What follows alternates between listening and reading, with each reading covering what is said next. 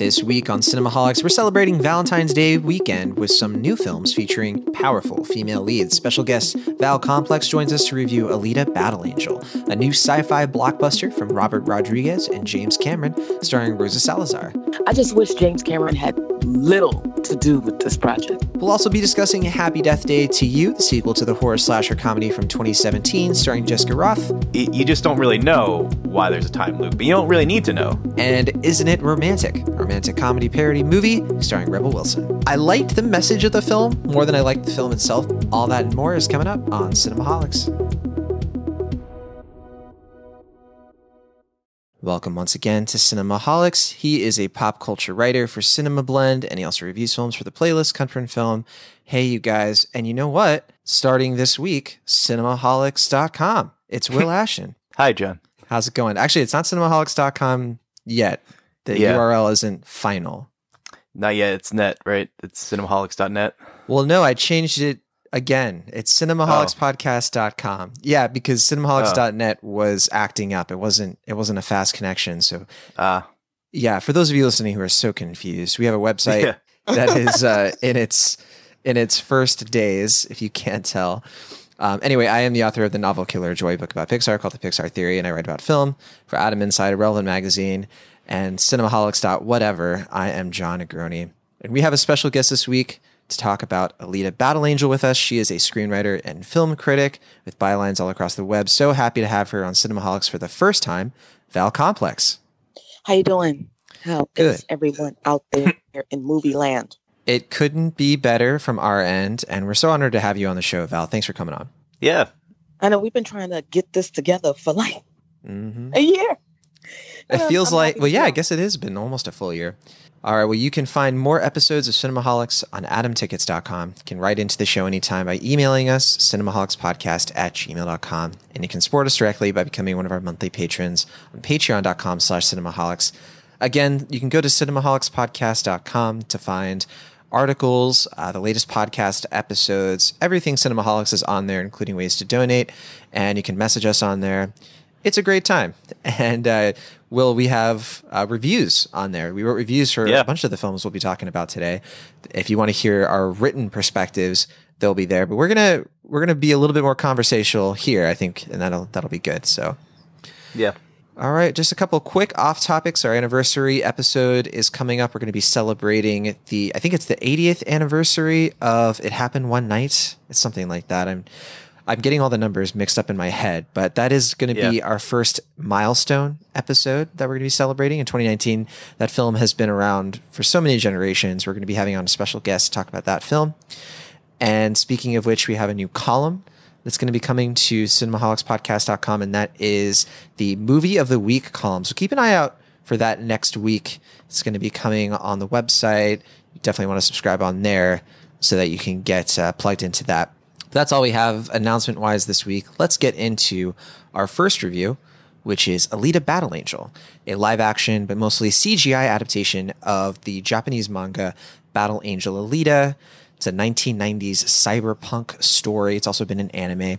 James Cameron, who has directed some of the most popular films of all time, like Aliens, Titanic, Avatar, and so on, he's wanted to make a Battle Angel movie for decades. And the final product, he's only a co-screenwriter of, alongside Laeta Kalogridis, you know her from Alexander, Pathfinder. She also did the recent Netflix series Altered Carbon, which I think we talked about on this show. Yeah. And the director of the film, though, is Robert Rodriguez. He did Spy Kids, Sin City, and a little classic you might have heard of called Shark Boy and Lava Girl. Can't leave that out. Oh, man. No. Not El Mariachi? Uh, and he did Machete too. Gotta That's add true, that in. yeah. Now the film, Desperado and uh, Once Upon a Time in Mexico. he Mm-hmm. has such a fascinating and colorful filmography. You guys hear about that uh, John Malkovich movie? It's not going to come out for like 100 years that he did? Yeah, I've heard about it. Are you sure it's hundred years though? Isn't it less than that? Uh, I think it says 100 years on IMDb. I can look it up. I'm pretty Hmm. sure. I mean, who knows? It'll actually come out in 100 years. Probably not. I don't know if it'll be around for 100 years, but Uh, little faith, Will Ashton. yeah, I'm a little cynical. But yeah, it says Our it's coming out. grandkids will one day sit in a theater if that still exists. Oh, man. know that you uh, it says 20, uh, 21, 15. So 100 years from now. Oh yeah, you're right. Okay. For some reason, I thought it was more like 50 years. Maybe I was just being optimistic that I would get to live to see it, but oh well. Sure. Anyway, the film Alita Battle Angel follows a young cyborg named Alita, played by Rosa Salazar. Uh, she's mostly CGI mocap, however. She's found in a garbage heap underneath a floating city of mines of Elysium. She's patched up by a robot specializing doctor named Ido, played by Christoph Waltz. She has no memory of where she came from or why she has an innate instinct for violence that allows her to basically beat anybody who tries to mess with her, including other cyborgs and people called hunter killers who hunt killers, I guess. The villains are Chiren and Vector, played by Jennifer Connelly and Mahershala Ali. They're, of course, after her, but amidst all of this mayhem, Alita eventually falls for local teen heartthrob Hugo, played by Keean Johnson. Can't wait to talk about him. And she embarks on a journey of self discovery and all of that. We, of course, have a clip from the movie before we get into this review. In this scene, Alita has just found a new replacement body she can use to upgrade her warrior skills and she has to try to convince Dr. Ido to help her finish her transformation. Here is a clip. This body, it has the power I need. I feel a connection to it. I can't explain. This could be who I am. You've been given a chance to start over with a clean slate. How many of us get that? chance? Why did an enemy warship respond to me? Because I knew that ship. I've been on others like it, haven't I? Haven't I? Oh, whatever you were, it's not who you are now. I'm a warrior, aren't I? All right, that is a clip from the new movie Alita Battle Angel. It's getting mixed reviews from critics, but they do sort of skew positive for the most part. It costs about $200 million to make. It has a tough hill to climb in order to be the sort of success 20th Century Fox is probably hoping for pre Disney merger. But Val Complex, please start us off. Was Alita Battle Angel a success for you? Mm. Mm. Uh, I, I know that I liked it more when I after I thought about it. Like I first saw it and was like, "Wow, this is pretty terrible." But then I thought about it more, and there were more things that I liked. It still didn't save the movie from being overall just vapid and empty, but um, there are some saving graces.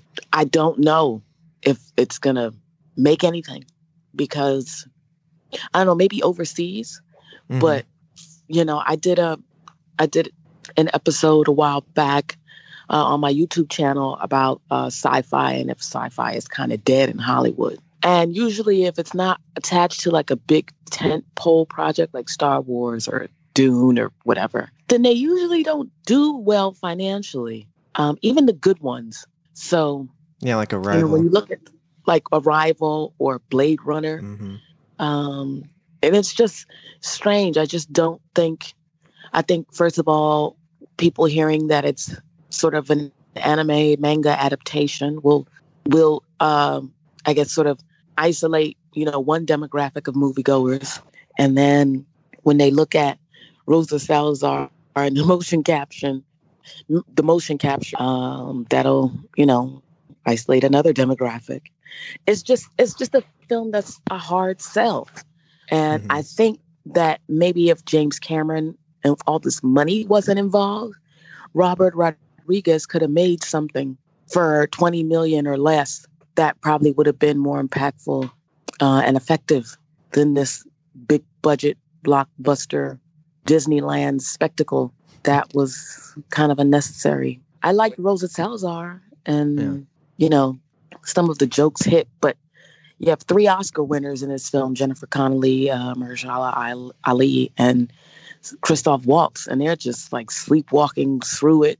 It's like you could just tell they're there for the paycheck.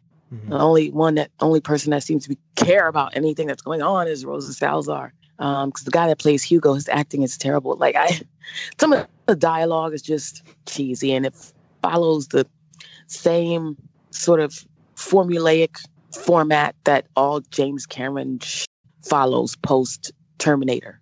I just wish James Cameron had little to do with this project because it seems like a James Cameron film, and a lot of people forget that Robert Rodriguez directed it. Like people, you know, I talk to people and they're like, "Oh yeah, that's right. I forgot he directed this." Like, yeah, it kind of sucks because it just seems like a James Cameron project, and that's it. I'm curious though, when you say like when you mentioned Disneyland, did you get the sense that this was like made to be some sort of like theme park attraction or something, or like with all the well, you know they doing? have the um they have The the, Alita experience. Uh, yes, you know they have the Alita experience, um, which is just pretty much like a maze sort of Yeah. team building thing that you can go into, and because I've I've done it here in New York, and it's actually pretty fun.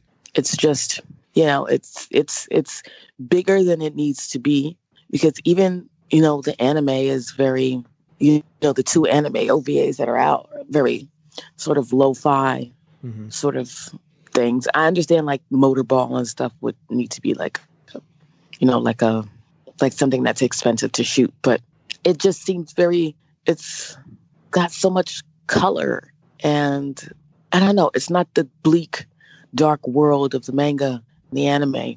Oh so yeah, definitely not. It's like a little PG thirteen. yeah, I was a little disappointed. And even if it's PG thirteen, they could have did something with it. But it just, you know, studios are afraid to push the button for some reason to go to R. Um, I don't know.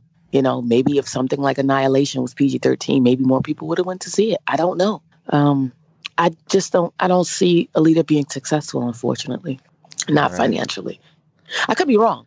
Um, overseas could kill it, but Yeah, like I have a feeling it'll make money, but I don't know if it'll make enough. So we'll have to wait and see on that. But yeah, I think you're right. It's it's making money overseas at the moment. Like I think it is in not that many markets, but has a good average per theater.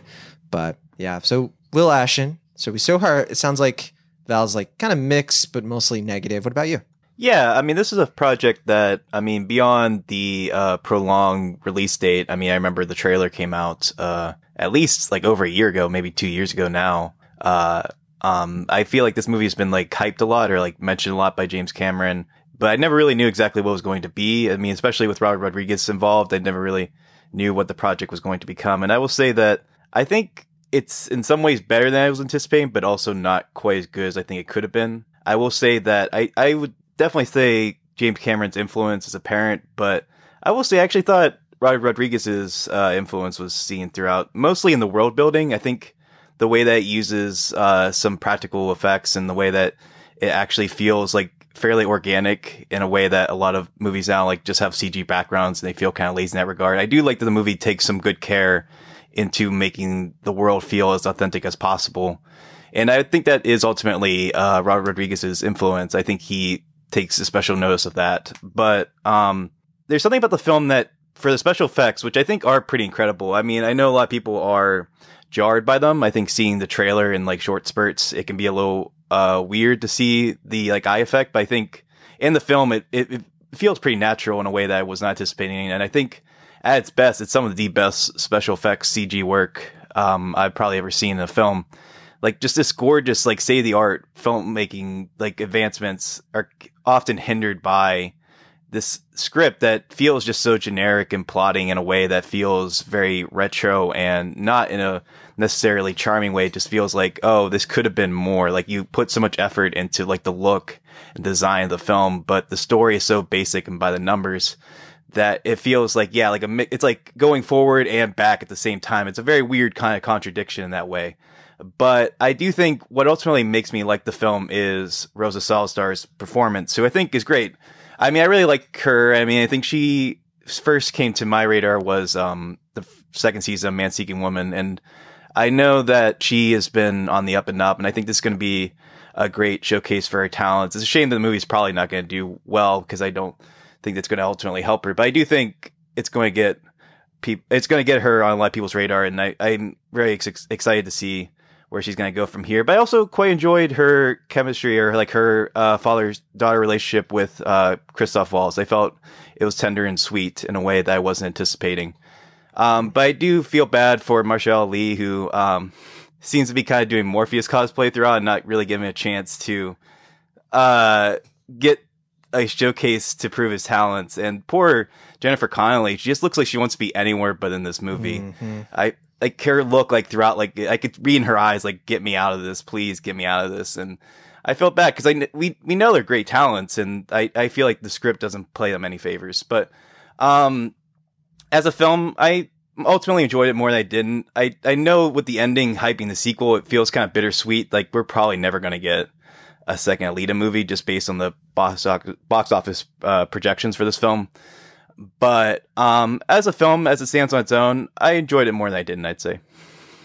Interesting. I it's weird. I I agree with basically everything that's been said so far, but I definitely am the one who liked this one the most. Um, I can sort of just sort of tell. And maybe it's because I had the lowest expectations. I'm not a fan of the manga or the anime. I I do think that it's it's got a great visual style. It's it's got a good cyberpunk quality. It's very before its time or ahead of its time, and the ultra violence of it is obviously kind of interesting. But I never thought that, that was a story that aged super well, and so I was not looking forward to this. I was like, ah, it's another kind of Avatar. It's like all about the visual effects. That's all that's going to be you know the reason to see it it's not going to have it's going to have the paper thin story it's going to have the weak characters and for some reason, I actually I think the action is what really got me with this. Like every single action scene in this had me really gripped for some reason. Oh yeah, the action is fabulous. It's it, it, great. Yeah, it, it just made me want to forgive like these terrible character relationships. I, I actually I didn't like I love Alita herself. I don't like her relationship with any character. I, I don't like her even with the Christoph Waltz character, to be honest. Mm-hmm. But I like her so much that I kind of just didn't care. I, I, think I just sort of settled into accepting that this was a very, like you said, basic, you know, formulaic, you've all said it, kind of movie. And then I just sort of enjoyed the spectacle of it. I have a feeling that it's, it's just one of those movies that in a few years, it, it's going to be pretty dated technologically and it's just going to be forgotten for that reason, which makes me a little sad because you could have a follow up to this if it was successful enough, obviously that you'd be able to improve what we have here and, and actually get a movie that's the whole package. But yeah, I, I definitely liked it more than I disliked it. And I, I would say that it's an easy recommend because, you know, I think Val, what you said was very true. Like people just don't show up for sci-fi movies because sometimes they expect them, maybe even the good ones that they, they just, they, they may not see any appeal. It, you know, what science fiction is supposed to be is it's supposed to be deep and introspective and tell something very, you know, true about humanity. I almost hesitate to call this a sci-fi because there isn't really any of that. It, it's really just kind of like a YA sort of. Not that I have a problem with YA, but it's more of like a self-discovery. It's more about like a you know a person figuring out who they are. It's not really about science and technology and how that could be any sort of interesting world building. And so it's more of like to me an action movie first. And maybe that's why I give it more of a pass and maybe some other people do. And why I think some people will go and see this and if they're not I almost say like if you're not a huge fan of sci-fi, if you don't go in expecting Blade Runner 2049, you might enjoy this a little bit more than you're expecting. But I think a lot of people will see it and just not have a good time because they can't just get into it. They can't get sucked in because there are some weak elements here. But I do agree, Will, with what you said about the setting, the world building, and the uh, the practical effects. I thought like the Ed Skrein cyborg, for example, was such a convincing effect that they pulled off. I want to know though what you all saw your films in like what format. I saw mine in Dolby, so great sound, great visual. But what about you, Val? I saw it in like Dolby 3D. Mm. Um, so how was the was, 3D? Uh, it wasn't super helpful. Hmm. Um, and that's kind of shocking because one thing that James Cameron does do well is 3D. But this, mm-hmm. I don't know, it seemed unnecessary. Um, it didn't really need that for the world. And and I want to give the film more credit because Robert Rodriguez really goes out of his way to employ and uh, to give acknowledgement to Latinx communities. And I don't think people noticed that Iron City had a very almost Mexican sort of like Mexico sort of aesthetic with the colors and some of the mm-hmm. architecture. And listening to some interviews, like Iron City is inspired by a lot of uh, Latinx architecture and stuff like that. So I thought that that was interesting. I caught that. So it, I like. He was definitely inspired by uh, Mayaguez, um, one of the places yes. my family's from. Yeah, and def- that's definitely uh, a really good reference for it. And the action sequences are very, very well done. They are like edge of your seat.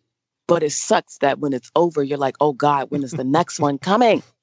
Because I just need that next action scene. It was like, put it in my veins. And then the rest of it was Yeah. like, okay, just put it away. But I really like, I, I don't know, did Rosa Salazar do her own stunts or something? Because she can move if she did do her own stunts and it wasn't like CGI, uh, computer generated or whatever. I think she um I think she had some of the stunts and then not some of the other ones. She had like an interview segment thing after my screening and she was saying she did some of the stunts but not all of them I believe. okay. It was just, you know, it was those action sequences were really, really well done. And, um, you know, the villains were really, uh, really looked cool.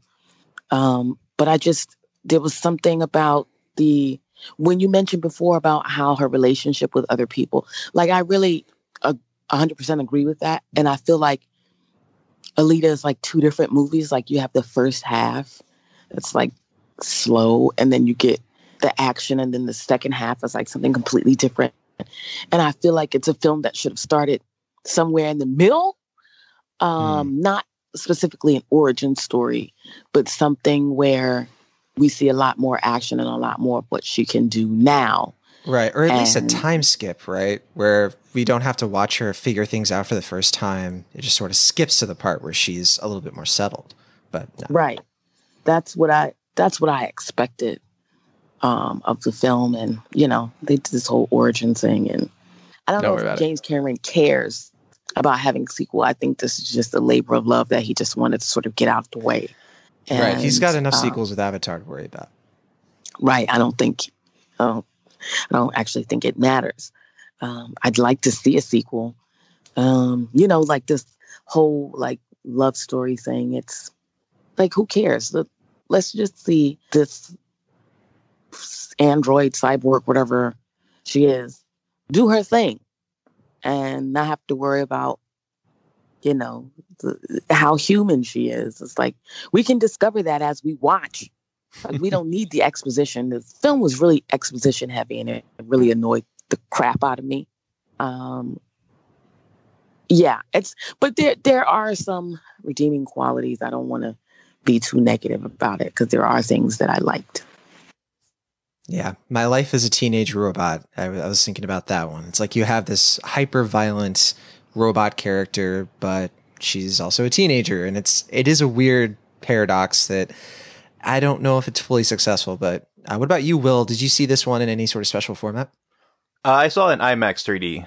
Uh, that was where my screening was, and I was disappointed with the 3D as well. I was really expecting that to pop more than it was. Not that it was bad 3D. I just kind of expected it to be more, given that. so the like, so the person who okay so then the person who did not see it in 3d liked it the most. So what does that tell you?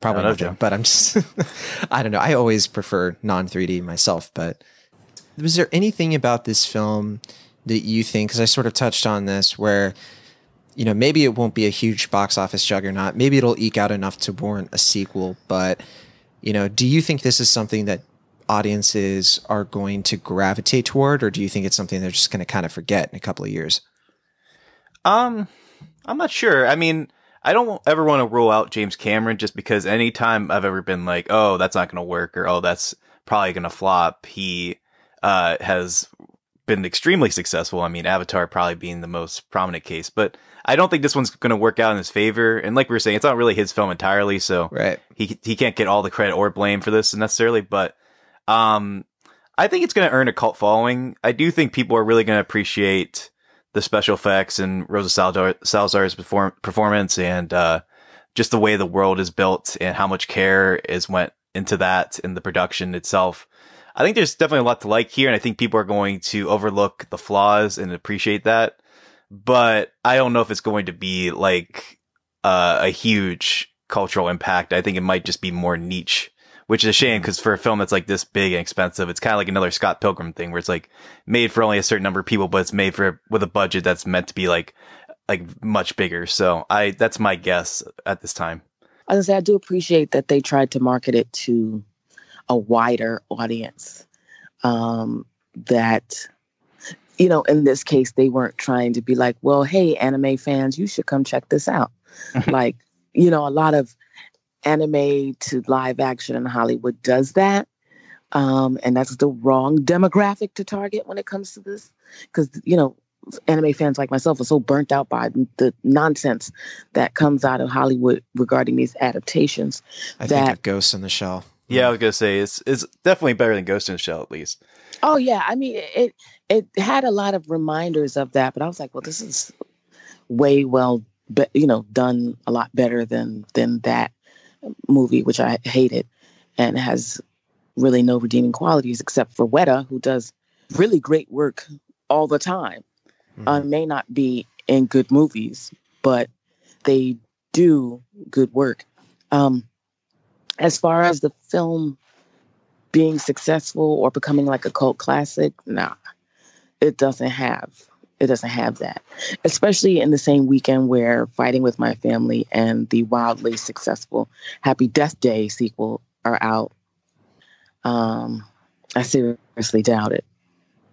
Yeah, we'll we'll be talking about Fighting with My Family more next week, but that is a film I definitely enjoyed much more same, than this one. But same. a very different film, I should say. You know, uh, but I will say I was I was a little surprised by how similar sci-fi wise. Like I thought that Happy Death Day to You was probably the more sci-fi friendly movie than this one. Mhm. Funny enough, Yeah, but that's a different conversation. Uh, let's get into our final grades. I, I'm a B on this one, kind of right in the middle, not a very low B, not a high B whatsoever.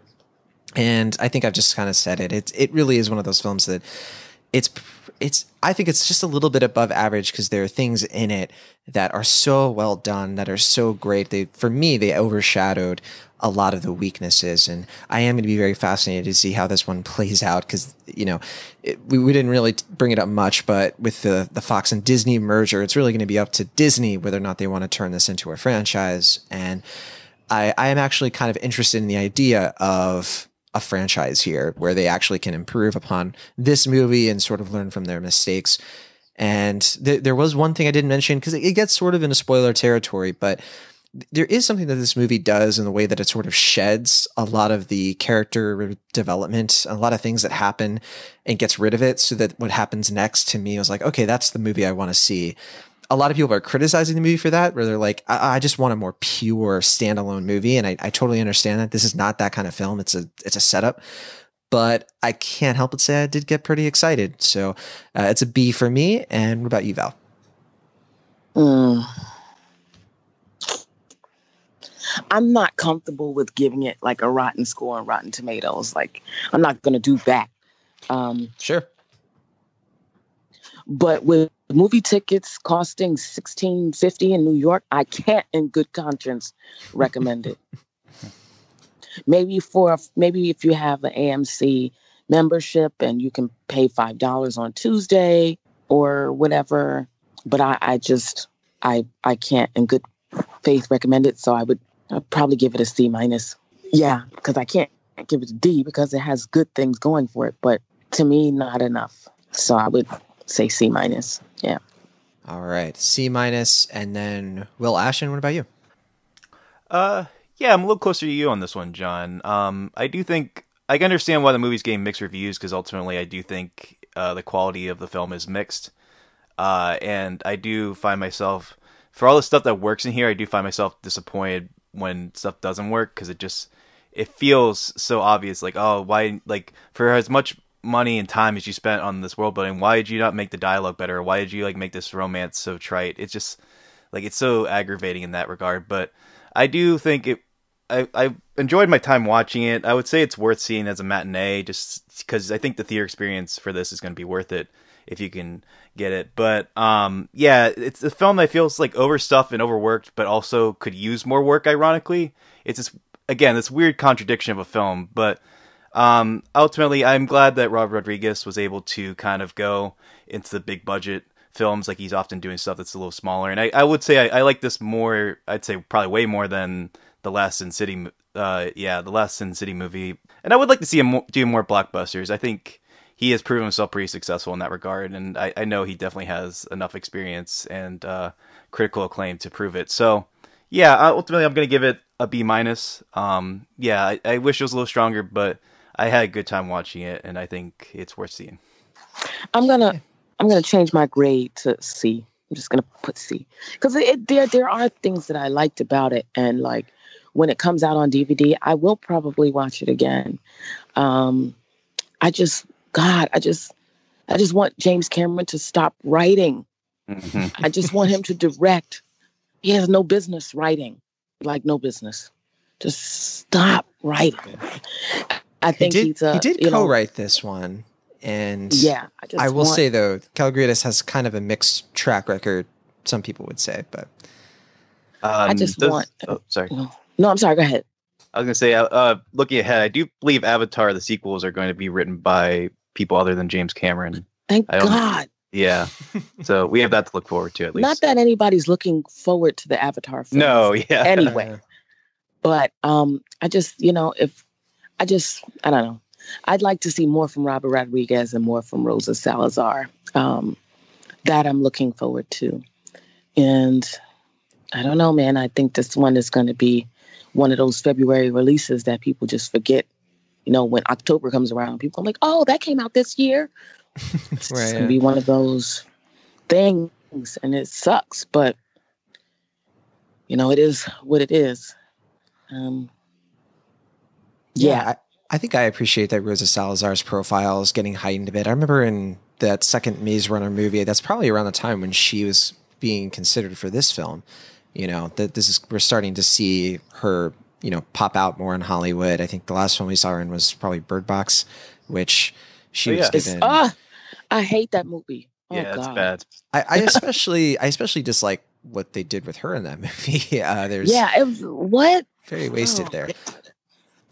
But yeah, so that Um, is Alita Battle Angel. Uh, so it's about a C plus B minus average for us. I I think if you are going to see it, I think Val, you had some good advice there. Maybe, uh, you two will maybe, maybe go see a matinee. Maybe maybe find a way to not pay full price for this one. I, I definitely think if you see it, try not to see it in 3D. But I do think if you like really good spectacle action movies, you're not going to get Mad Max Fury Road, but you're you're going to get what I think is a pretty solid, you know, few action sequences. So that's Alita Battle Angel. And Val, thanks again for coming on to talk about this film with us. Yeah. Appreciate hearing your perspective. Thank you for having me. I really appreciate it. As always, John, we've always talked about movies for years. It's That's been right. years. So um, thank you guys. All right. Well, this next film is one that we've been anticipating for a long time, about a year and a half. And it, it was one of the first Cinemaholics reviews that really drove a wedge between some of your your favorite Cinemaholics. That would be Will Oh, and man. myself. Now, to recap, the first Happy Death Day came out. It was October 13th, 2017, aka Friday the 13th, aka my birthday. So I saw birthday. this film. I saw this film in a very good mood uh, with Maverick Hines. Uh, we both we both enjoyed this film because we had a couple of beers. We were in the theater, and I thought Happy Death Day was a goofy sort of like bad horror comedy. You know, not bad in the way that I thought like the self-aware kind of Sam Raimi Drag Me to Hell Evil Dead movies are, but in a way that like I enjoyed the bad dialogue. I enjoyed the the crazy situations and over the top deaths. Now the big contention, however, was Will Ashton. You thought that it was bad on purpose, which I Mm, That's not the way I sort- put it. well, okay, okay. How would you put it?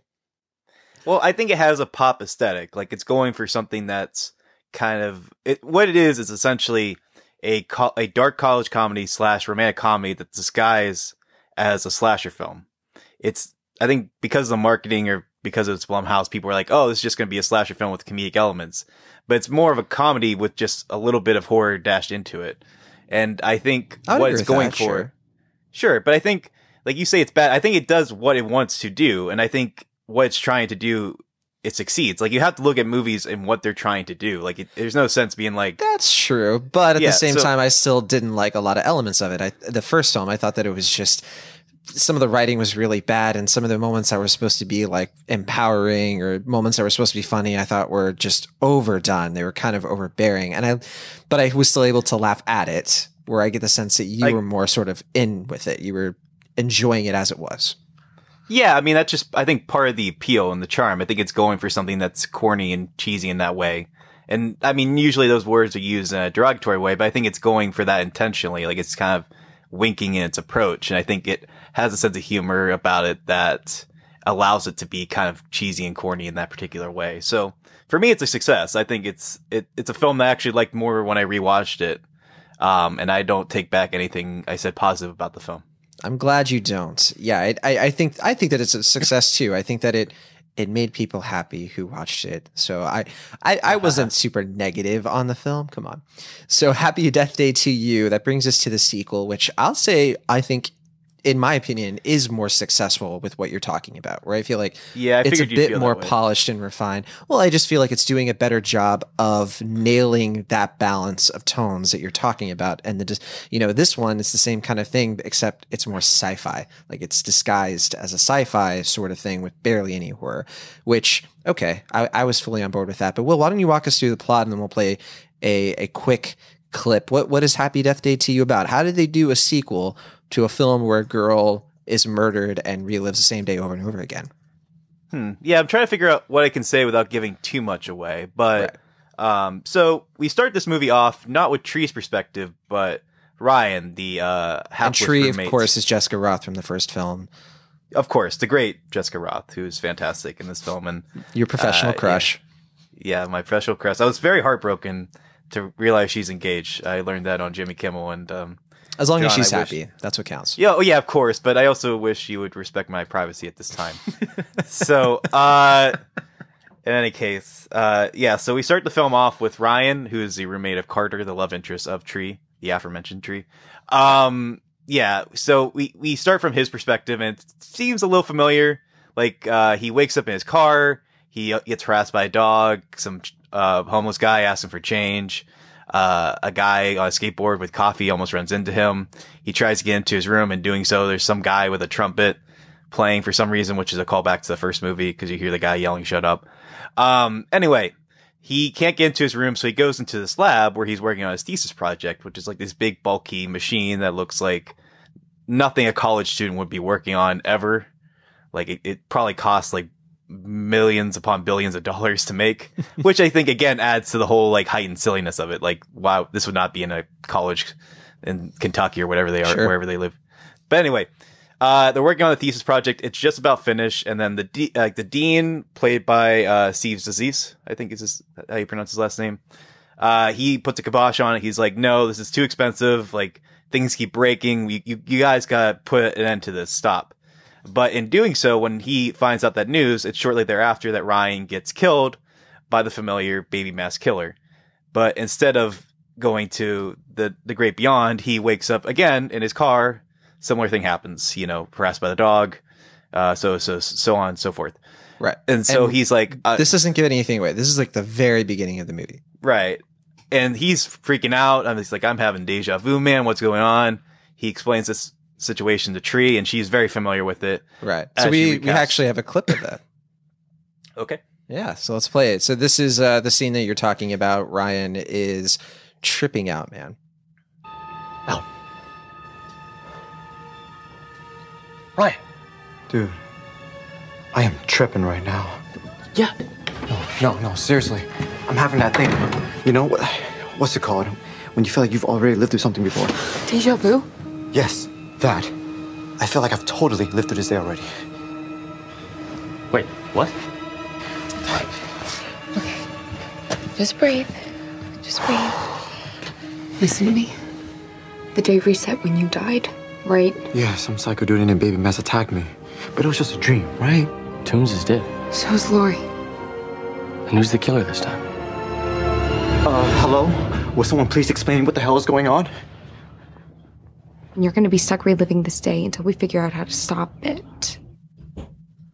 All right, yeah. Once again, that is a clip from Happy Death Day to you, which Which uh, we got the exclusive on that. we got to mention it. Yeah, so a few months back, uh, I sent out a tweet predicting this would be the name of the film, and Christopher B. Landon, the director, confirmed it on that Twitter thread, and it was updated right then and there. And so, you know, nice little bit of film history we got to be a part of. Yeah. I'm very happy to have been part of Happy Death Day history. That makes me happy. That's right. Yeah, and I heard that the I think the I, there was like a scam sort of lawsuit where people were trying to s- stop this film from having the Happy Birthday. Like they claimed they owned the rights to the Happy Birthday song, and it was oh, those total garbage. The, the couple that like has the rights to that for some reason. I don't. I don't Yeah. know why they're doing that. Yeah. Right. It didn't work out, obviously, and this film managed to Good. be Happy Death Day to you. Instead of coming out, of course, around Halloween, this one comes out around Valentine's Day, which actually I thought was pretty perfect because it is the kind of film that I think couples should go see because it has a nice little love story in it. And I think on the whole, that this film, we won't get into like certain plot specifics and like what ends up happening, but it goes in directions you don't really expect and directions that I thought were very obviously reminiscent of Back to the Future. They mention that film many times and but in a way that I thought was lovingly done. I don't think it's all that funny, but you said the word charm. I will say this film has a lot of charm. I wish it just had been a little bit funnier, and I think I would have really liked this one or considered it a, a really great, you know, celebration of Back to the Future. As it is, I just think it's just all right. What about you, Will? Yeah, no, I I'm basically in alignment with my opinion of the first film. I think uh, there's some things that this movie doesn't do quite as well as the first. I think it's not quite as neat and compact. There are a couple of loose threads from the beginning of the film. I was a little It's definitely more introduced complicated for sure. right, which makes sense. But they introduced something, and I can't say too much more without getting the spoilers. Where I was like, "Oh, this is gonna be really interesting. What's gonna happen here?" Uh, with like involving multiverses, and then like they just dropped that almost entirely. I feel like, and it's like, oh, that's a shame. Maybe they'll do it in the third movie, but Right, yeah. the way that it's set up here, that that kind of left me wanting in a way I was not anticipating. But I do think, as I was saying earlier, I think Christopher Landon knows what he wants these movies to be, and I think he is successful in how he wants to make those films. And I think a big credit goes to Jessica Rothe, who carries these movies. Uh, like the first movie, she was in every scene, and she's almost in every scene of this film. And just her energy, her versatility as an actress, uh, just the way that she kind of just goes gung ho for everything that she has to go through in this movie.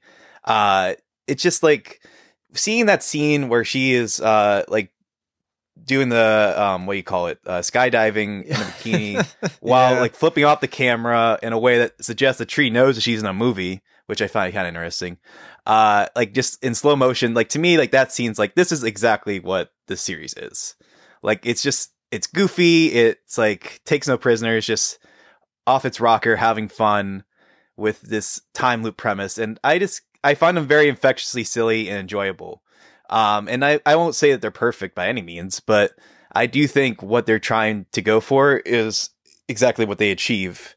And uh, I think even though this movie, I'll agree with you. I think the comedy, I think it was a little more successful in the first movie because it had a little more of an edge to it that I think was a little more fitting given the darkness of the premise. But I do think that this movie is a little more accessible than the first movie. I think Maybe it's. I think. I mean, I, it's yeah. pretty nerdy. Like I think there are some things about it that'll turn people off, like But some of the it's like- weird science of it. but it's like movie nerdy. Like it's like yeah, mumbo yeah, it jumbo. doesn't actually make sense. It's like the Ant Man and the Right. Wasp joke where they just put Right. quantum before everything. Right, exactly. Yeah. It's mumbo jumbo science, but um I do think that uh the movie does take criticisms from the first movie and applies them to this. Like for instance, I'd say so. um the relationship I think the relationship between Carter and Tree is a little more developed here. Uh cuz like in the first movie he just wins her heart basically by being not a terrible person. uh and like doing like the one decent thing in that situation. Um, but in this movie, like you, you get to understand more Carter as a person. I think uh, what's that guy's name? Israel Israel Bosner? Bassard, who is her fiance, I want to say. I'm obviously joking, but Yeah, I don't think so. I don't know who her fiance is. I'm just Um, I'm just rubbing this salt. I know you don't want to know. Sure. Yeah. Uh, better not to know, I guess. Uh, to let my heart be still. Um, but uh, yeah, no, no. Um, I do think that the movie, uh, it's a little more fun with how it plays with the premise. Like, I think this movie ex- is a little more experimental than the first movie was Mhm. in a way that I think it mostly succeeds. And well, it does the uh, rare thing where it actually explains the time loop and what that is. That yeah, which from. I have mixed feelings about. Yeah. I I netted out that I liked it. because they went for it, they committed to it, and Right. they did it in a way. Yeah, it was mumbo jumbo science, but they I thought that they did it in a way that was mostly satisfying for me at least. No, yeah, no, I, I, I agree with that, and that's what ultimately why I think it works and why the movie works. But I think for me, like when it was introduced, like there's something about taking out the magic of the first movie a little bit. Like that's what I kind of like about the first movie in a way is that like you just don't really know why there's a time loop, but, you don't but- really need to know. That's something I actually like though because they they commented on the film and she's like I went through all the emotional journeys of the first film for no reason. like it had nothing to do Mm-hmm. with what got her out of the time loop. I, I actually thought that that was very that that to me was like part of the charm was they were kind of poking holes at the sort of mystical mysterious thing and because I think if they had continued that like if it had just continued to be a why is this happening who knows it would have felt Mhm. more of like a plot contrivance. I mean it still kind of is but at Great. least it's a plot contrivance with some information, right? Or some cause and effect that we can cling to. Right? No, I agree, hundred percent. I just for me though, it's just taking a little bit of the magic of the first movie out. Like it, like the first movie when you watch it, the time loop could be anything. It could be mystical. It could be you know like some kind of spiritual whatever. Just when you give things an explanation, it's concrete. And that just takes some of the magic out. That's just how I feel. But I agree ultimately. I think everything else you said about it is true. And ultimately, that's why I think it works having the explanation for it. And I do think having that explanation gives this movie or this franchise, I mean, a chance to, ironically enough, go on basically Yeah. forever. I mean, I think Well, the it tree has a- story, It has a purpose, right? For at least one more Yeah. film. yeah, uh, I think, um, I think the tree story, like I was going to say, uh, is probably going to end with the third one, assuming there is a third film. But I mean, ideally, like with this premise, you could theoretically just go on forever. Like you, I mean, you could just have a time loop with anybody, really, you know, because you could just do the same thing over and over again. But that's what I mean. Like, I think if there's any sequel that could have had the liberty to essentially repeat itself, pull like a Hangover 2 and just do the same thing over again, it's this movie, right? Like, cause it's like fitting, you know, like I wouldn't even put it beside uh, the filmmakers just to release the first movie over again as a short-lived joke. You know, I'd, I'd admire the chutzpah of that. Uh, But um, You'd be the only no, I- person. Everyone else would be like, boo. Yeah. right? No, obviously, yeah. But um, I think as a sequel, I think it's smart. I think it's clever in its approach. Uh, I think it's winningly sincere, and um, I just think it has a good sense of humor about itself. And I think both these movies know what they want to be, and they indulge themselves in that way. Like they don't care that it gets uh ridiculous or that they might alienate people by being too goofy or too silly or anything. And I will say, I mean, there's like one or two comedic moments this one that I felt like maybe were a little too broad. Even though I did enjoy it, uh the uh sequence where um it's like the dean and another character, do you know what I'm talking about? Uh hmm yeah, that one was like a little like what is this like sketch theater? Like, you know, right. Yeah, it was a little Looney Tunes, but you know, Right, I yeah. allowed it. Sure. Again, like I enjoyed it, but I do think like that kind of took me out a little bit. It was like, okay, this is a little, this is going on a little too long. But, um, again, yeah, no, I, I just think this movie is so much fun, and uh, I'm glad you like this one a little more than the first one. Yeah, again, I, I just think that it was a little bit more refined to me. Where it, like I just had like a confidence. Like I felt like what I was watching. You mentioned it. I, I felt like I really was getting a sense of what Christopher Landon wanted to say, at scene to scene.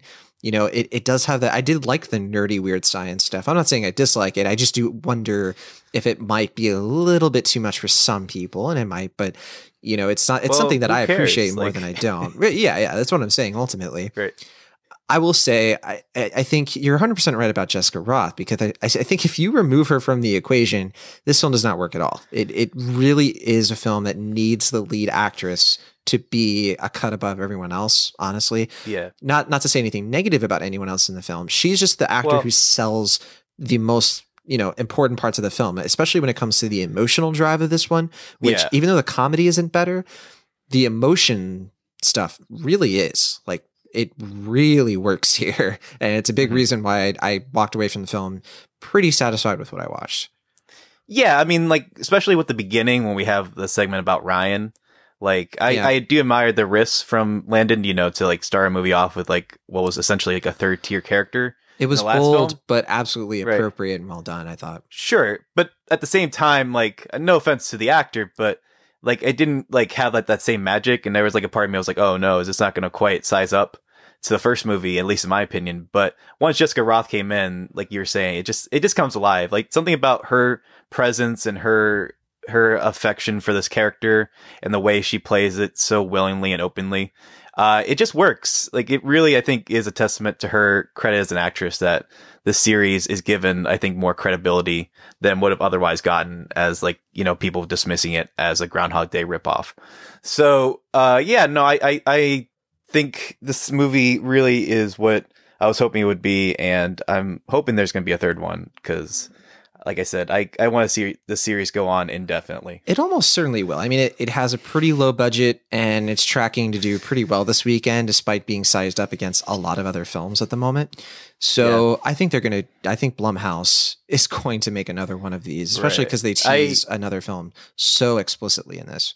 Yeah. Um, well, I will say the teaser, I think, does work as like, it, it doesn't necessarily have to have a third film. But it like, definitely it suggests on, but, it, yeah. But no, but uh, that's what I mean. Like, it definitely leaves that door open, and yeah. I think it should.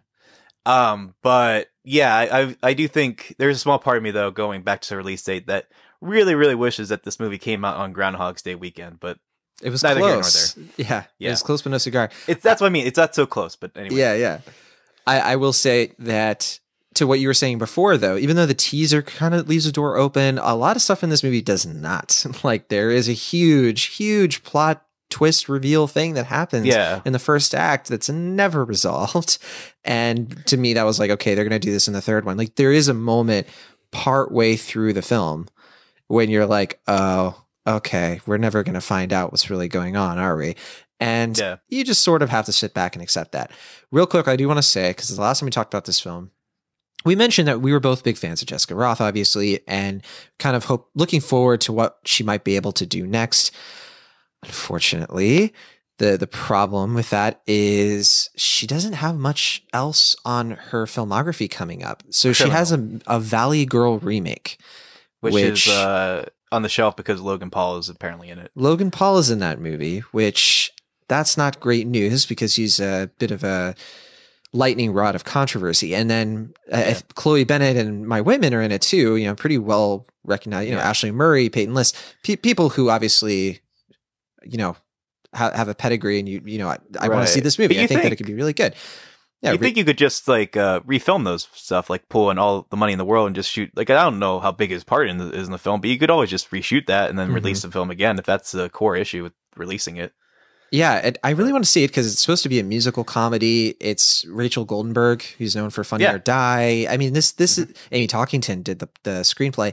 this looks like a funny movie, and I think Jessica Rothe is great with comedies. Uh, I think the only other like major release that she's been the lead in was the Forever My Girl movie, which oh, yeah. I didn't see. I think you saw though. Right? I didn't see it. No, I didn't. Kimber talked about it on the show, but I haven't seen it. Right, right. I knew someone had talked about it, but regardless, uh, Jessica Rothe is somebody who I think should be given more to do. I think. I, I think she's a breakout course, star yeah. who has been breaking out over and over again, uh, which mm-hmm. I guess you would fitting say that's enough. fitting, right? Yeah. Okay. Yeah.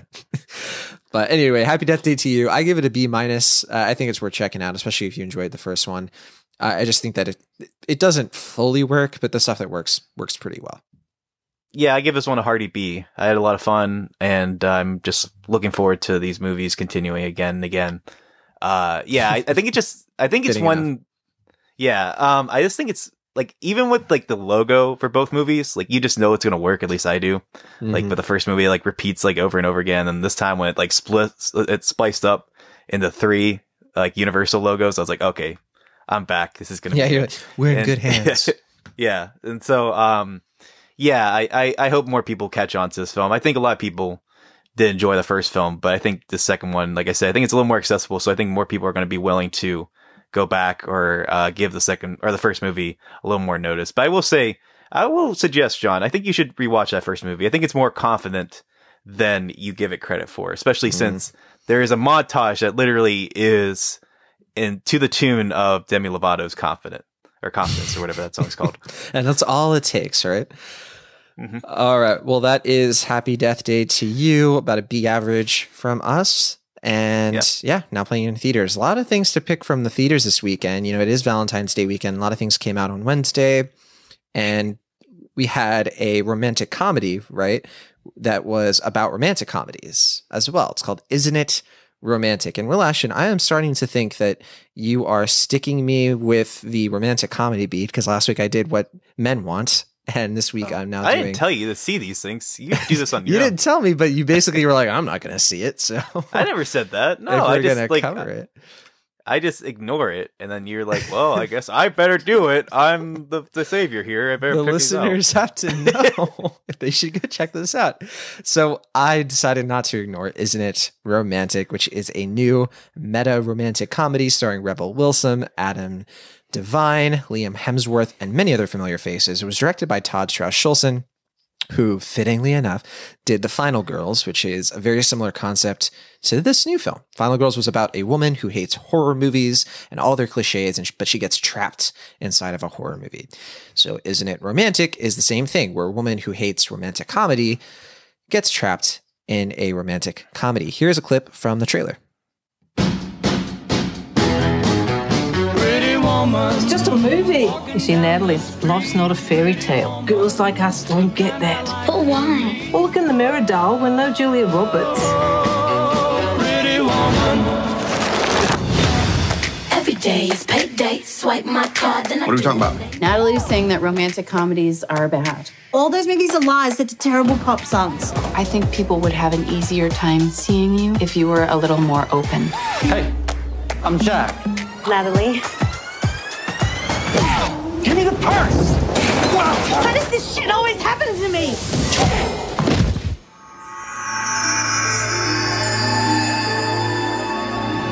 Where am I? You're in the emergency room. This isn't an emergency room. This is a Williams Sonoma. Making my way downtown. It looks like somebody's put a beauty filter across New York City. 911, what's your emergency? Someone's broken into my apartment and they've taken everything and replaced it all with much nicer stuff. So, your emergency is that your apartment is too big and you have every shoe you could ever want. Yeah, exactly. That's what I. Bye. Um, yeah. All right, that is from the trailer for Isn't It Romantic, which is out in theaters now. So the whole movie is basically Rebel Wilson's character figuring out that she is in a world where romantic comedy rules apply. Whenever she tries to drop the F bomb, she gets bleeped out by something because it's a PG 13 movie. She suddenly has a gay best friend who is so stereotypically underdeveloped as a character, she says that he's setting back gay rights 100 years. There are magically unrehearsed dance numbers, and whenever her character tries to have sex with a love interest, the film fast forwards because, again, it's PG 13, so she has no recollection of what happened. Very humorous.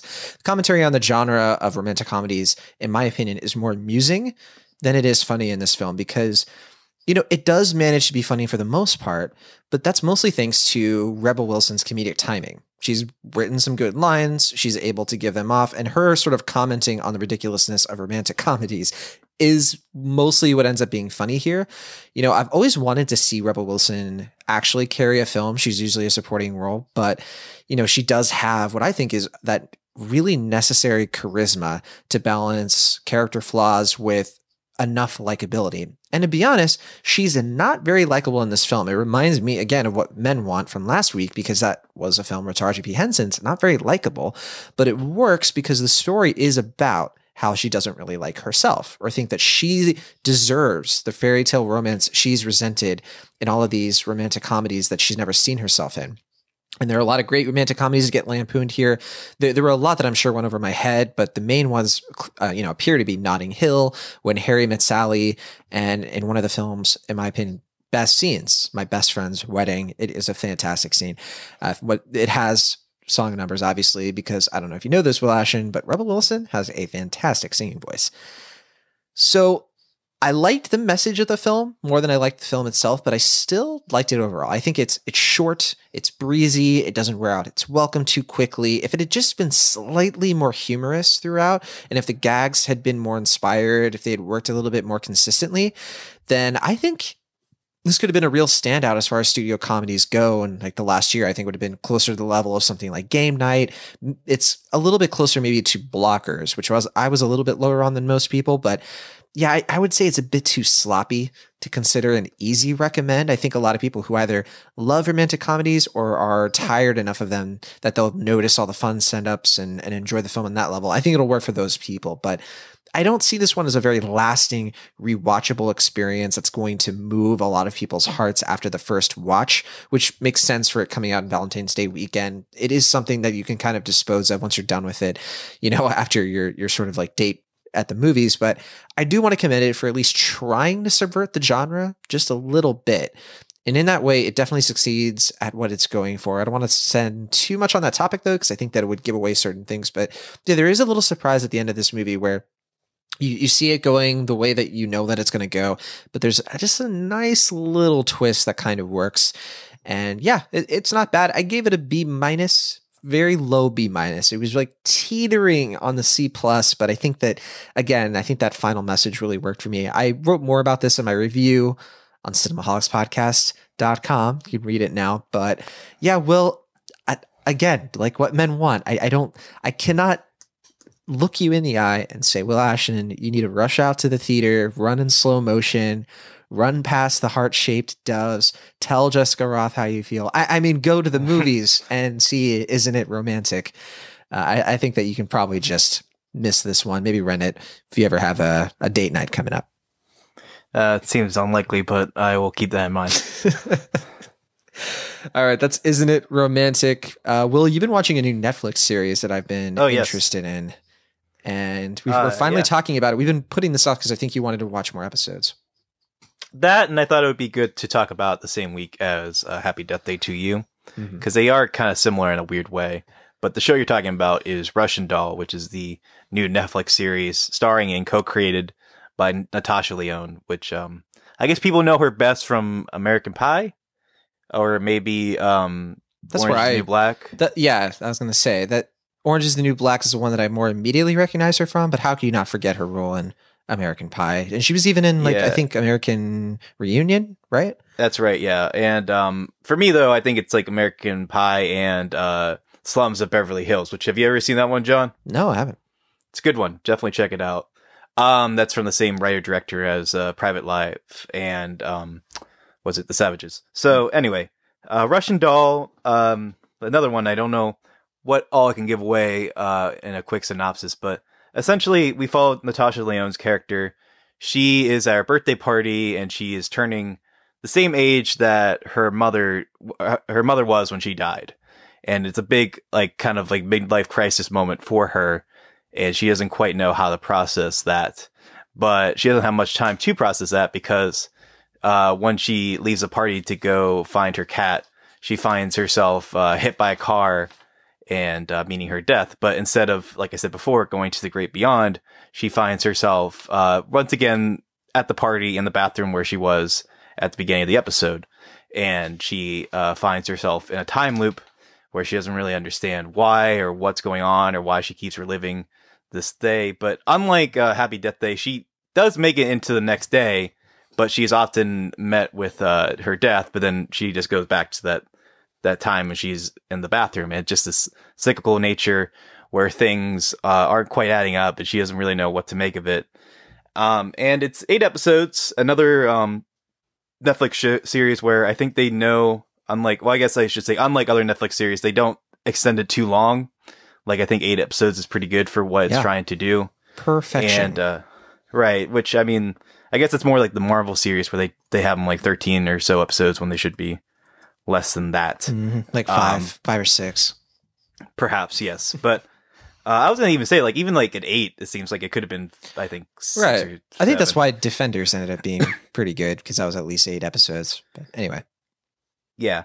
Um, but um, in addition to Natasha Lyonne, this was made by uh, Leslie Headland, I believe that's her how you pronounce her name. Um, she is uh, the filmmaker behind um, Bachelorette, which I wasn't really crazy about, but she also made um, Sleeping with Other People, which I believe that's another romantic comedy, which I think is actually quite good. I really like. Have you seen that one, John? Oh Yeah, yeah, I like that was- one a good bit. It was probably my, one of my favorite comedies of 2015. I would say. Yeah. And I would say, you know, like I think, you know, like this premise, like we were saying earlier, it's not spectacularly new, but I think again comes down to the filmmaker because she directs the first episode, or the, most of the episodes, I'd say, uh, and Natasha Lyonne, who's fantastic. It's probably some of her best work, honestly, as an Hmm. actress. Um, I think the way she carries the series, I mean, obviously she had a hand in writing it. She also wrote and directed the finale. Um, but it just clear that like she, the way she feels so lived in with this character and like how it works so well with her sense of humor and like how she just kind of has this like playfulness to it that really, uh, warms you up to this character and kind of like eases you into something that could have been kind of morose and uncomfortable is, uh, made, a lot more winning and sweet through her performance. But I will say, unlike Happy Death Day or Happy Death Day to You, um, this series it, it, it definitely changes this genre in a way that's like kind of the inverse of those films where it starts off very comedic and then it gets very dramatic and then it even gets into horror territory towards the end. So like I said, it's kind of backwards. Um, but um, yeah, I mean, I, I can't give away too much more because there's like definitely a big plot development that happens midway through. But there is something about this series. I think it, there's a reason why it's it's being considered. I think one of the best Netflix series uh, at the present moment. I mean, no, I mean like that's like what's been said elsewhere. I don't know if I'm quite on that level, truth be told, but I'm very behind on most Netflix things. But um, I think it's really just like the way it approaches this uh, premise. I think it, it's smart. It, it's clever. It definitely has a good sense of humor about itself, but it doesn't pull its punches. Like it definitely is going to some deep, dark stuff. It's very much a character study of someone who you may not necessarily want to deal with in your normal life, but I think the way Natasha Lyonne plays a character and uh, you know gets you into her mindset really makes it work. I'm not quite sure what grade I'd give it. I'm between like a B and a B plus. Um, I guess I'll give it a, high B. I don't So know like if it's a- quite B plus. Beep. Something like that. so yeah, like a heartbeat when she's not like coming back to life. Um, but Ah, anyway, huh. yeah, I don't know. I wasn't really fa- crazy about that joke as I was saying either, but we can move on. Um, anyway, yeah, I, I, I think there's a lot to like here, and I definitely think it's winning a lot of people over for a reason. Um, the writing's really on point, and I think the performances are all spectacular. So, um, yeah, actually, I'm surprised you haven't watched this one, John. I think you're really gonna dig it. Yeah, well, uh, if you get a chance to check it out. The problem is I've been watching a lot of other series and it's been Sure. tricky. I'll get into that in a second. But my only question was I heard that Jamie Babbitt did some of these episodes in the middle. Yeah. Uh, she's the but I'm but I'm a cheerleader movie director. So Mm-hmm. Oh, yeah. I was gonna ask how does she do with uh with these? I know she's on a lot of TV, obviously, but you know, how how did she fit in? Because I know Leslie Headland did most of the episodes. Yeah. Uh, yeah, I, I didn't even make that connection because, I, truth be told, I actually haven't seen "But I'm a Cheerleader." It's been on my list for a long time. I Oh, should wow. make a point to check that out because I've heard it's great. I think you would like it. Yeah. Yeah, no, I think I would too. I mean, I've I've seen clips from it, and I definitely Yeah. like those. But I'm, I'm a big fan Um, of Jamie Babbitt. I should say, like, she's directed episodes of The Marvelous Mrs. Maisel, Silicon Valley, Yeah. Mm-hmm. Nip Tuck. I mean, some some of the best shows. Yeah, for sure. I think she definitely has uh, proven herself time and time again. And yeah, she she works really well here. I, I will say the time film and time or again, the show. fittingly enough, right? Yeah, exactly. Uh, I, I'm glad you catch on to my puns. Um, yeah, I, I would say that, uh, yeah, the show has a, like surprisingly pretty good visual sense. Uh, just in the sense that I, I guess I was expected to be a little more like straightforward and it actually has like a great, uh, kind of visual kineticism to it, especially towards the end. Um, that suggests that I, I do really hope that, uh, Natasha Lyonne, uh, goes into directing and writing more because I think she proves herself in that final episode in a great way. But uh, yeah, no, I mean, talking about Jamie Babbitt, she she is certainly a commendable filmmaker, and I think that is true in her work here. All right. Well, that is Russian Doll, and you kind of mentioned it. I I haven't seen it because there there have been a lot of things that I we're gonna probably talk more about next week. But there's the new season of The Dragon Prince on Netflix. Uh, I've been watching The Umbrella Academy on Netflix and Doom Patrol on DC Universe. I mean, a lot of content kind of hitting us and we we can't we, we can't take t- any time off will ashton because before we know it it's going to be march and april and there's going to be hmm. even more stuff hitting us. It- this is a very content heavy season mainly thanks to these streaming services that are not really you know the winter slump doesn't exist right to netflix and hbo and all these places and because of that we have to be on our toes so we can watch what we think you all might be into so Yeah. Again, that's Russian Doll, and it sounds like of the things you could pick, that's a solid choice. Yeah, for sure. And I didn't even mention it, but I do think if you check it out, it's pretty quick and breezy. Um, I, I think you can get through it pretty easily if you just sit down and watch it all the way through. But I don't know if it's a mini series or a TV show. I don't know if they're going to go with a second season. The ending suggests that they may not. But um, if there's a second season, I'm really looking forward to seeing what it becomes. All right. I will say, you know, next week I'll talk more about these shows, but I will say, please, if you want to watch a TV show right now, if you want to watch an animated series, The Dragon Prince, very short episodes. There are now two seasons. There aren't a lot of episodes, and it's it's a very quick watch. and it's fantastic. It's, it's one of my favorite shows, period, right now. And I'm also enjoying Umbrella Academy, so I'm looking forward to seeing more episodes of that so we can talk about it. But something that I did watch in full, and we're really sticking mostly to movies this week, is Horror Noir. Which will have you heard anything about horror noir? I think I mentioned it the other day, Yeah. and you hadn't heard of it then. But have you looked into it yet? A little bit. I, I've I've seen ads for it, or I've seen like uh, promotional material for it, but I haven't gotten a chance to check it out yet. Gotcha, But I okay. heard it's really good. Yeah, it really. Oh man, it's probably my favorite documentary of the year so far, and I saw a bunch of really good documentaries at Sundance. So yeah, I guess I should qualify that right because it is only February. That said, uh, Horror Noir is a documentary. It's available on Shudder. It's also playing in select theaters, and I just think just Los Angeles and New York, if I'm not mistaken. But Horror Noir is a documentary that chronicles the history of black horror films.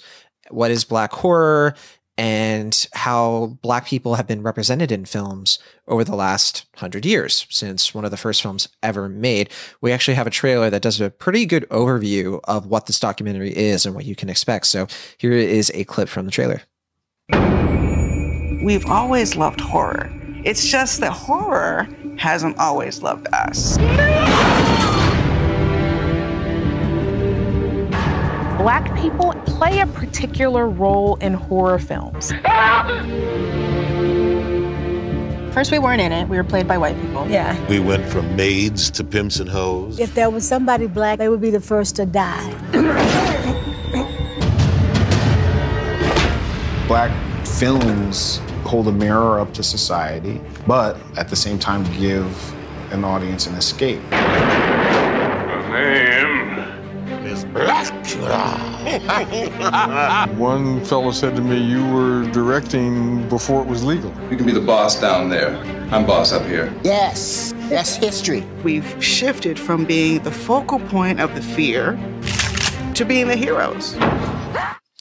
All right, that is from the trailer for Horror Noir, which is now streaming on Shudder. If you haven't heard of Shudder before, it is a streaming service. It's kind of like Netflix, but for horror. Uh, it's pretty great. Right now, in fact, I think you can watch Revenge and Mandy, which were two films that you and I really enjoyed last year. But it, yeah, that's that's the kind of niche of Shudder. Is it really specializes in a lot of horror films throughout history that you can't really get anywhere else, right? And horror noir, fittingly, is a really it, it feels like a history lesson but one that is just fascinating to watch. You know we were talking about you know sort of but before this episode and you know in certain parts of this episode we were talking with val complex our guest about you know kind of you know representation and especially with Alita Battle Angel. And after seeing Horror Noir you know you get so you get kind of like reawakened to a lot of the really problematic tropes of how black people are depicted in film. But what's really great about this documentary is that it really leans in on the horror movie aspect of it to really showcase how that's changed evolved and in some ways regressed as much as it's progressed in certain you know eras. But one of my favorite sections of this entire film is when they go to the 80s and the 90s because you know you you deal with sort of the atomic age obviously and then you know Night of the Living Dead is a big you know center point in this film because that that film like you hear in the trailer like they made history you know where one of the leading characters was a black man who was not you know he wasn't a victim he was well he was in a certain part of the movie but you know what I mean? Like he was a hero for a big portion of that film and a very competent character and they really get into detail of you know the setbacks the limitations that we eventually get into the blaxploitation of the 70s you, you get a lot of really great film suggestions there of you know how that was both good and bad. Eh, you know like the, you sort of heard in the trailer too the idea of like you know black people were being stereotyped as you know pimps and hoes and that sort of thing and then in the 80s you you have more of like the the black person always dies first you know in like friday the 13th and nightmare on elm street and those films. And then you get to the 90s which is where black films kind of hit this you know indie cinema resurgence. And it was one of my favorite parts because that's when you really start to see you know the growth to where we get today. And this film has a lot of you heard him in the trailer but uh, that was jordan peele talking you know a, a big thing about this film is sort of how did we get to get out which is a film that has been largely impactful culturally. And so this was a fascinating documentary to watch. You know, you're really just listening to, you know, black cinema experts and black directors throughout history. Like the director of Blackula is in this, uh, the director of I think uh, Ganja and Hess is in this. I want to say, you know, a lot a lot of directors you may not have even heard of who are here and they're sort of just telling their stories. They're talking about what it was like to make these films. If you are passionate about film in any capacity whatsoever, and I have a feeling a lot of people listening are because you listen to a podcast about cinema, right? So this is the sort of film that is going to educate you. It's it's a great overview. It doesn't go into too much detail. Like I don't think it's something that gives you an education in the sense that like a film school course on this subject would. In fact, there's a somebody who teaches black horror cinema. You know, she's a college professor, and you know, I would say you know, if, if she has like an online course or something like that, that would probably be tremendously helpful for gaining perspectives in you know how black people have been represented through all sorts of films but mainly how black horror has always been very symbolic for the periodic changes and sort of the things that have really you know boosted the profile of people you know at black actors and black directors who you know don't get shots when it comes to different kinds of films. Usually horror is something that's kind of looked at as a fringe genre right? You know a lot of early filmmakers are told make a horror film you know when you're starting out they're easier to make or cheaper to make, but they're films that can really show your skills. So I think that this this film highly highly recommend uh, i give it an a minus. I think it's a must watch. And will ashton i hope you see it soon. I think that it's one that you're really i think that you're really going to get a lot of value out of. For sure, yeah, I'm definitely inspired to see it based on that review. all right. That is horror noir. Again it's playing on shudder and if you don't have shudder you can get a free trial and it's a great service you should uh, consider sticking with it if you have the means but with that, we have one last film before we close things out. Will Ashton, you saw something called Lords of Chaos. What is it that one about? I, I really don't know much about this one at all. Okay, yeah, it's um, let's see, it's a horror drama slash dark comedy biopic. I'd say. Um, it is about uh, uh, basically a pretty traumatic scene in the early '90s for Norwegian uh, black metal. Um, I know, John, you have a big, long, illustrious history with Norwegian black metal. I, I don't want to get into it. Yeah, based I- on our several conversations about it. Yeah, please, Uh, please respect my my privacy at this time. Yeah, sure. Um, but anyway, it's uh, based on a book from the 90s. Uh, this incident happened in the early 90s, but uh, essentially, I don't know what it can give away, but it's about a band named Mayhem. They're uh, based in Norway. They're like kind of a couple burnout kids who don't really know how to progress with their music and uh, a city that doesn't really have a high uh, black metal scene.